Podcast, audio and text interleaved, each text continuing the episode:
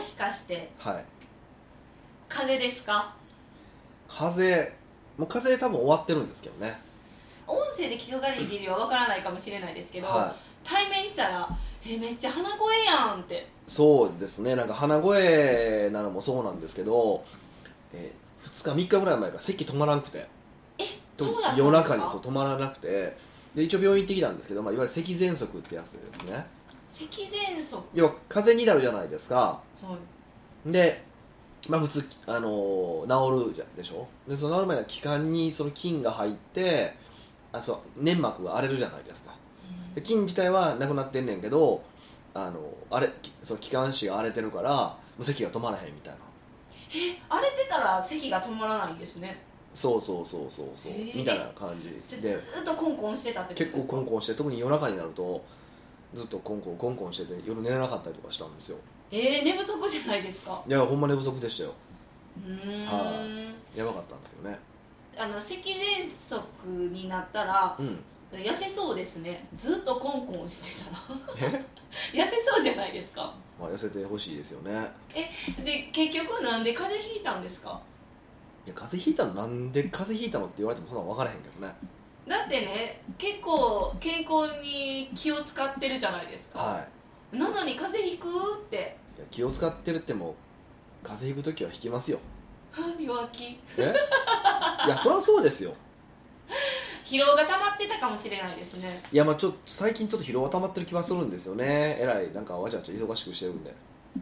は そうなんですか忙しいですかいあ忙しく見えないですか私は自分は忙しいですけ どはヒデさんが忙しいとはいいや僕もめっちゃ忙しいですよ何してたんですかじゃあ1週間ぐらい会ってないじゃないですか何してたんですかいやなんかもう4日連続セミナーしたりとか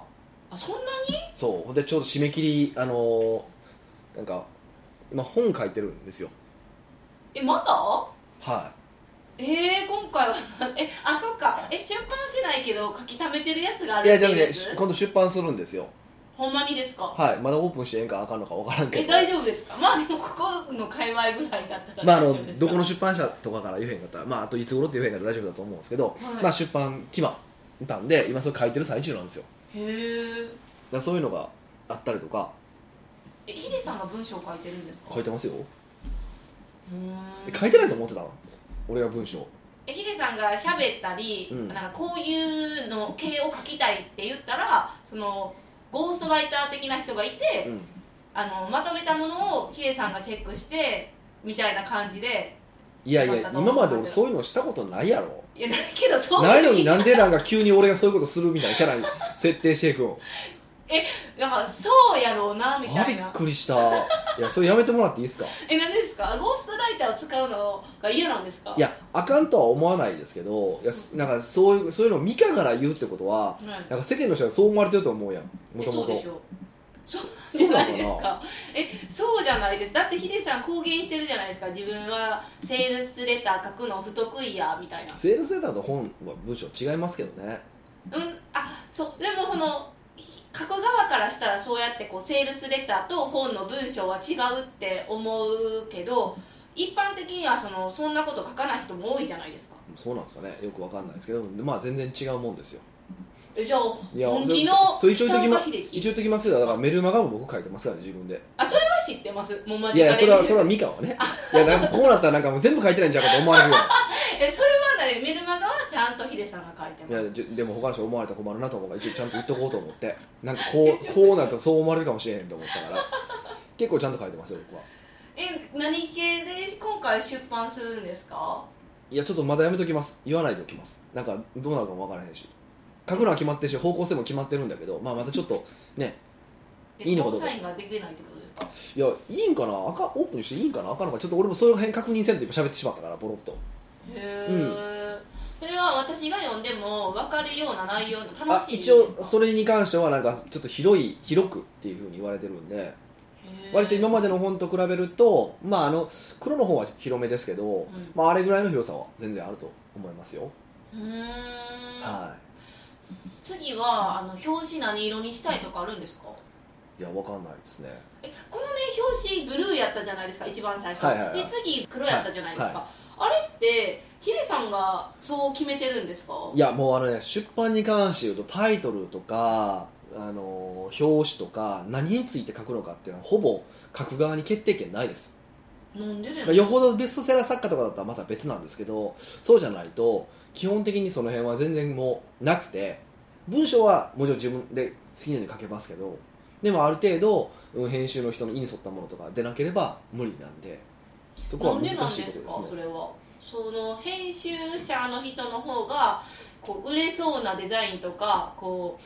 うね取って手に取ってくれそうなものっていうのを知ってるからってことですかという体になってますよね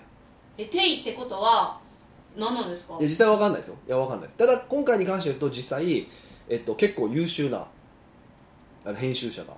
つきましてえラッキー今何万部出てるんやろうななんか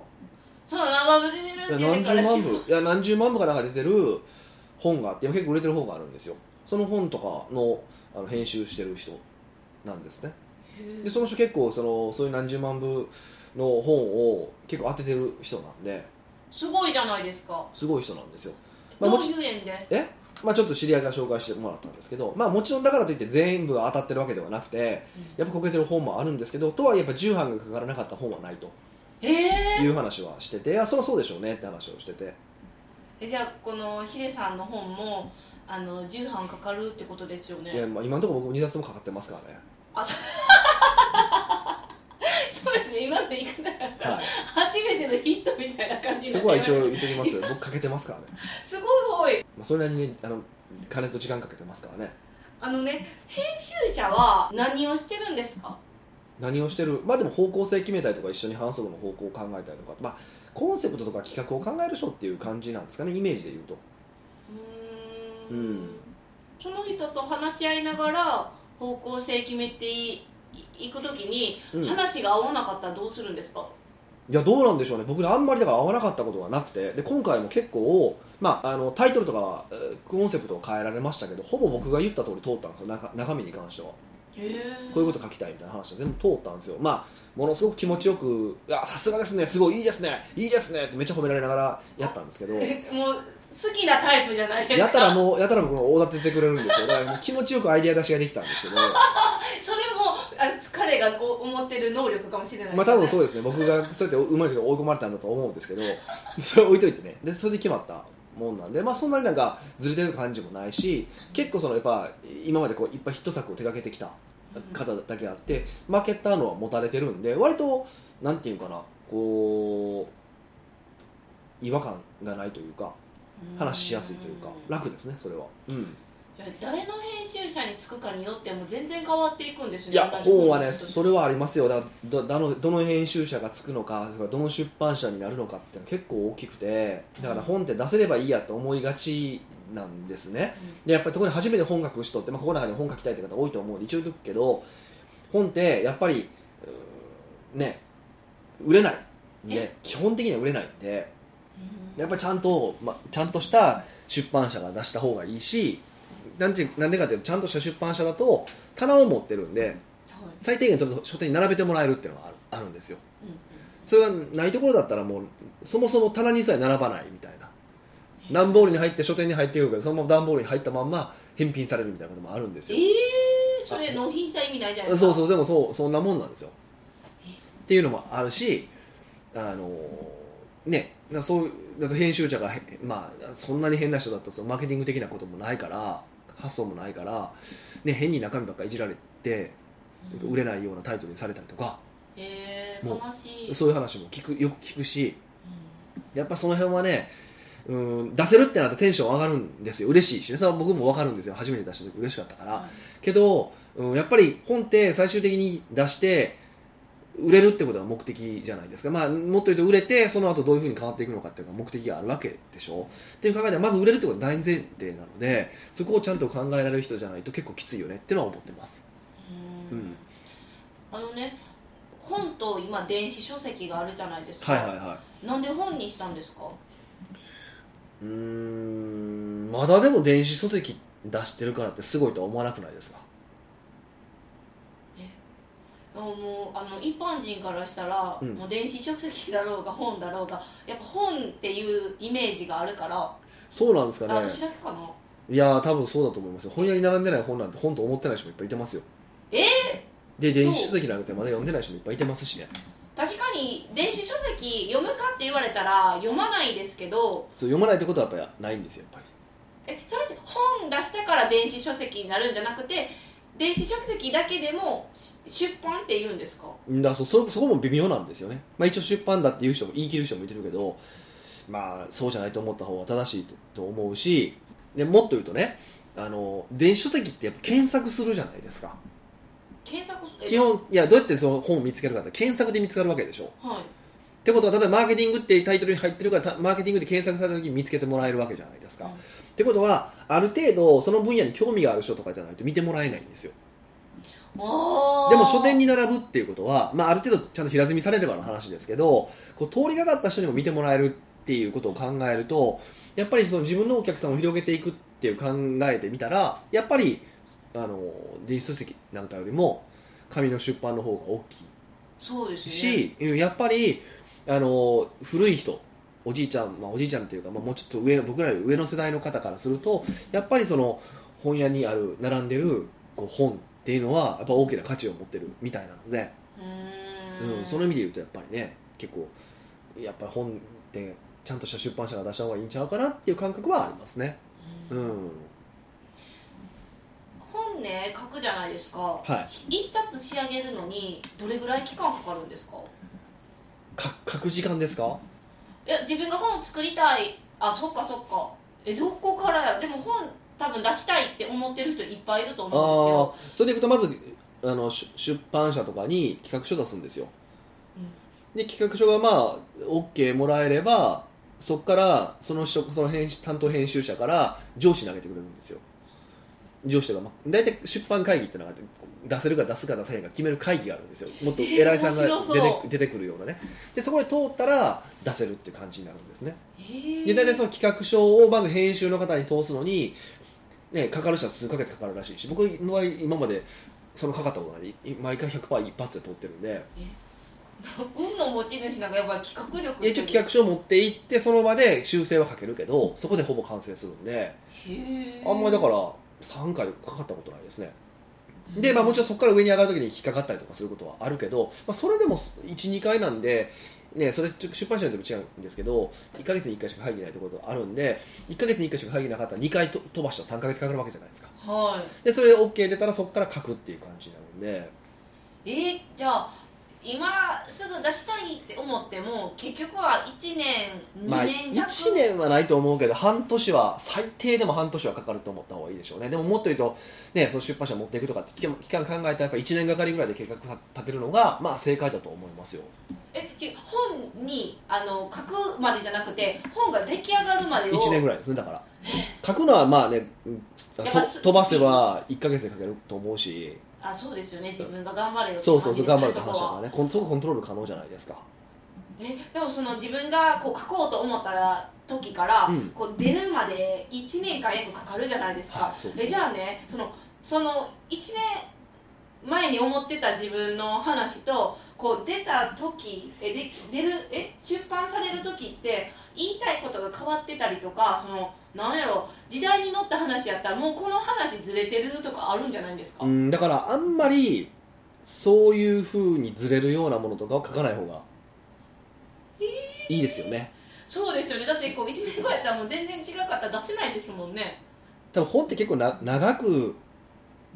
こう出るまあ売れれば特にね長く残るもんだからあんまりこうす流行に乗ったものとかにはしない方がいいと思いますしね僕自身もあんなんかそうならないようになるべく気をつけてますね中に出てくる例えとかもなるべく時代を超えたものとかにいは意識はしようと思ってるんですけどねって言いながら思わず僕一郎の話書いてしまってあかんわと思って消したんですけどねダメなんですか一郎の話はなんでですかメジャーやからもいやまあ今後も今年はホットやけど来年以降だったらちょっとねどうどうなるなと思って一応やめたんですようえホットあホットじゃないでも一郎っていう人はこうなんですか老若老若まあまあま男あ女そうね歴史には残る人だと思うんですけどね残るけどちょっと微妙やなっていう感じはへえだからそういうリスクは自分で排除していってるんですね書く時には、うんじゃあまあヒデさんがの本が出たらぜひ皆さんアマゾンで買ってきてくださいなんでアマゾンやねえなんかアマゾンが Amazon で買った方がいいっていアうマゾンダメです書ダメなんですか書店ですあまあまあまあなんかいろいろ企画も考えますんで出る時になったらまた発表しますんでぜひあのいぜひろいろ買っていただければというふうに思いますはい北岡秀樹の奥越えポッドキャスト奥越えポッドキャストは仕事だけじゃない人生を味わい尽くしたい社長を応援します改めまして北岡ですミカですはい今回の内容はニックネームゆきみちさんからうんご質問いただきましたうんじゃあ早速読みますねはい北岡さん美香さんこんにちはこんにちは家庭のお金の管理について質問させてくださいほ現在うちの家庭のお金は妻が管理している状況状態ですううん毎月必要な分を妻に伝えて用意してもらう形なのでそれに収まるように計算したお金の使い方行動しか取れませんうん妻は私が無駄遣いはしていないと理解してくれているので、うん足りない場合は言えば用意してくれるのですが、うん妻に伺いを立てるというこのワンクッションが非常に面倒ですうん北岡さんは会社の経理は奥さんにさせない方がいいとおっしゃっていますが、家庭のお金の管理に関してはどうなのでしょうか、うんこのまま妻が管理する方がうまくいくことが多いのかそうでなければいざこざなどなくうまく管理をこちらに移せるようなやり方があれば教えていただけないでしょうかよろしくお願いいたしますはいというわけでうんちょっと面白いですねええ面白くないですか家庭の内情 まあねこういうとこ多いっすよねなんかね私は将来、はいあの旦那さんと決め合って出したいです何買うにしても、うんお互いこれいるってこう意思確認してやったりしたいなって思うんめでんすどけくどせえな めっちゃほんまに面倒くさそうな顔するじゃないですかいやめんどくさいでしょそんなんあそれ知らすとね例えば趣味のもんとかどうすんのって話になるじゃないですか趣味ってもう理解できないわけじゃないですかそうですねもうそうすると趣味のものなんて全員全部買わなくていいって話になるでしょ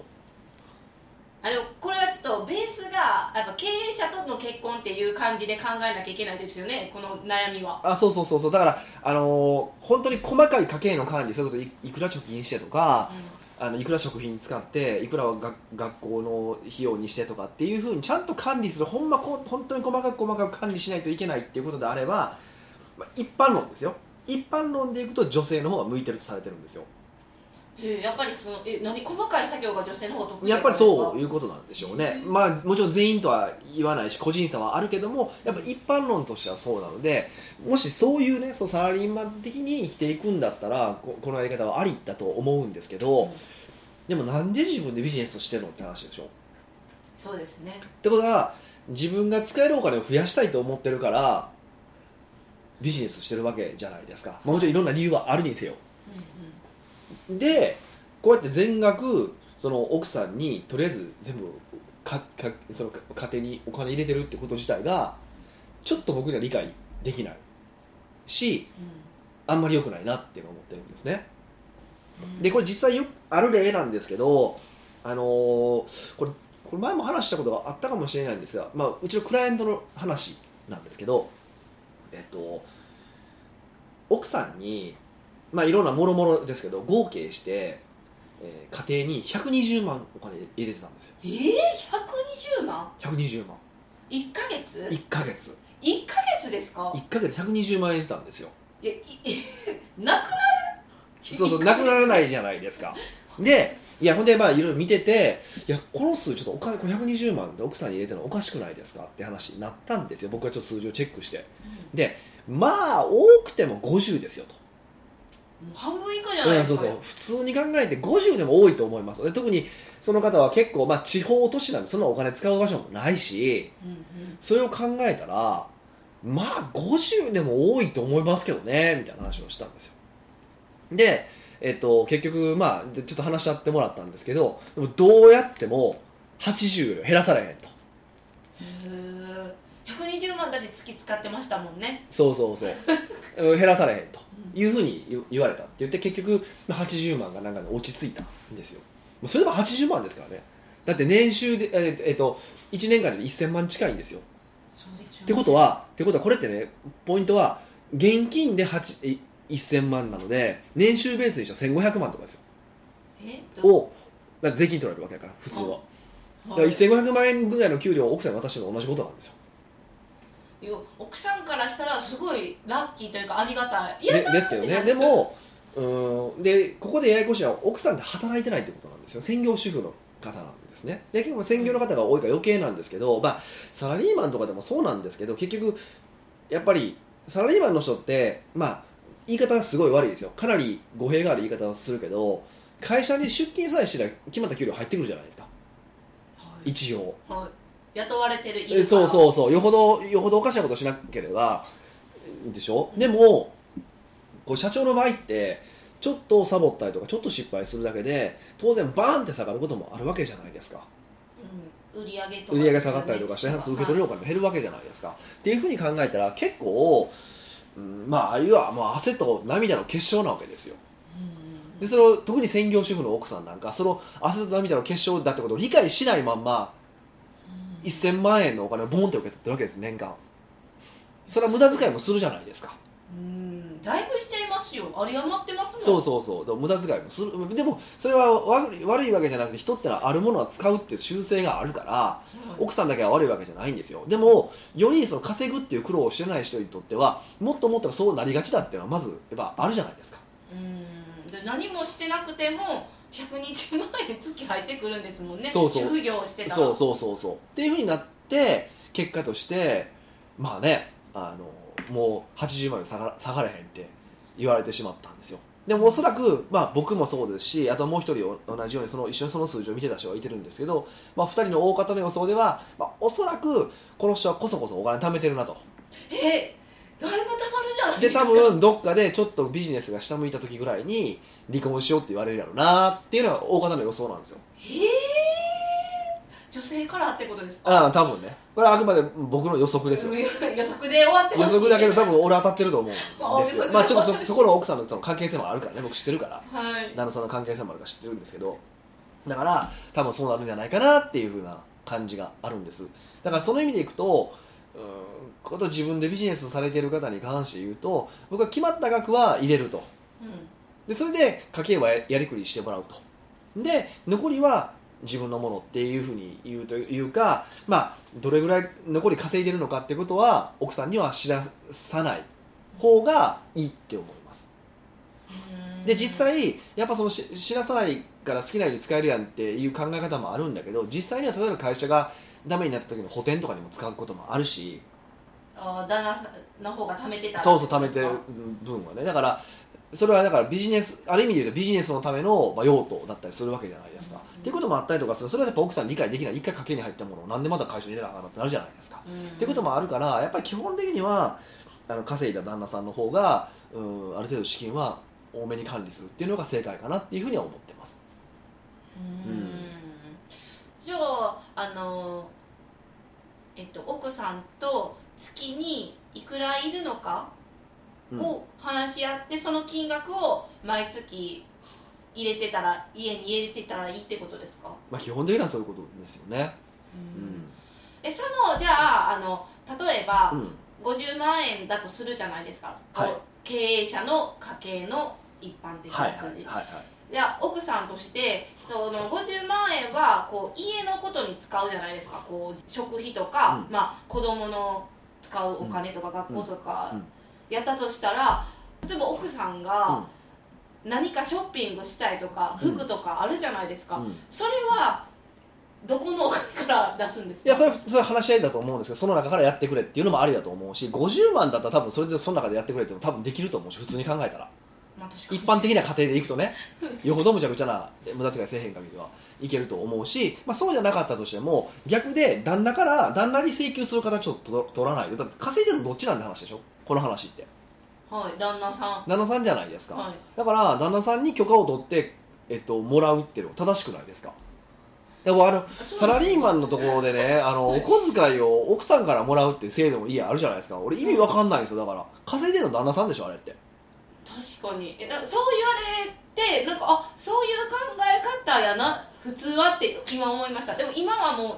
こうそのお客お奥さんからお小遣いをもらうっていうのがこう一般的すぎてそこになんか疑問を持たなかったそうそうそう そうおかしいんですよでもはい本来おかしいんですよね、そうですよね風邪での旦那さんだから仕事してない方がお伺い立てなきゃいけないでしょ そううそうそうそういや本当そうなんですよえー、いつからこんなこうね変わっちゃったんですかねよくわかんないんですけどねなんかそうなんですようーんだからあのそういうふうに考えてもらえれば、まあ、当たり前っちゃ当たり前かなっていう気はするんですけどねは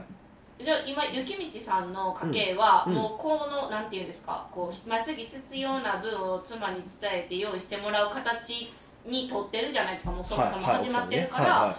えっと、奥さんとえ話し合ってこの方法に変えるってことですかいはい、う ーんまあ最終的には話し合わないといけないと思うんですけどいきなり話し合ったとて「なんだどうしたあんた浮気でもすんの?」って言われると思うんで えー、じゃあどうやってちょっとずつアプローチしますかえいやまあ基本的にまずやっぱりちゃんと奥さんとの関係性をもう一回作り直した方がいいいいですよねどういう関係性ですかいやだから、まあ、そこここれ、雪道さんがどうかってのは分かんないです、僕知らないですからね、はいどんなどんな感じになってるか分からないけど、そういうその浮気するって思われてるキャラだったら、多分それはダメじゃないですか、あーだからちゃんとおいきなり互いが信頼関係があるっていう前提を作って、その前提ができたら、えっと基本的には、もうまあ、北岡さんが言ったせいにしてもらってもいいんですけど、まあ、コンサルタントがこういうふうにした方がいいって言われたと。うんだからつきましては月いくら払いますと、まあ、何しろいくらあったら足りますかとでこれだけはちゃんと出しますとで例えば場合によってはあの人によっては、えっと、毎毎年1万円ずつ上げていきますとかって約束してるところもあるんですけどそこはまあ自分でししていただければいいんですけどあねあ 何こう給与上がった的なあそうそう上がるみたいに上が上げていきますみたいななる約ほど束してるところもあるんですそれどっちでもいいんですけどその上でどうするかっていうことは決めてくださいというふうにまあ話し合うっていうのが一番正解なんでしょうね。道のり長そううん、でも今まで放置してきたわしてきてたわけだからそれを考えたらねこれからちょっと考えた方がいいですよねへえ、そういう感じですので雪道さんもそれ長い目でお金の管理について話し合っていただければなって思いますそうですねまあ結構セセンシティブな内容だけにまあ、一回向き合って話するって結構大事なんじゃないかなって思ういうふうに思いますようん、なので頑張ってみてくださいはい奥越えポッドキャストではいろんなご質問をお待ちしております質問を採用された方には素敵なプレゼントを差し上げておりますので質問フォームよりお問い合わせくださいはいというわけでまた来週お会いしましょう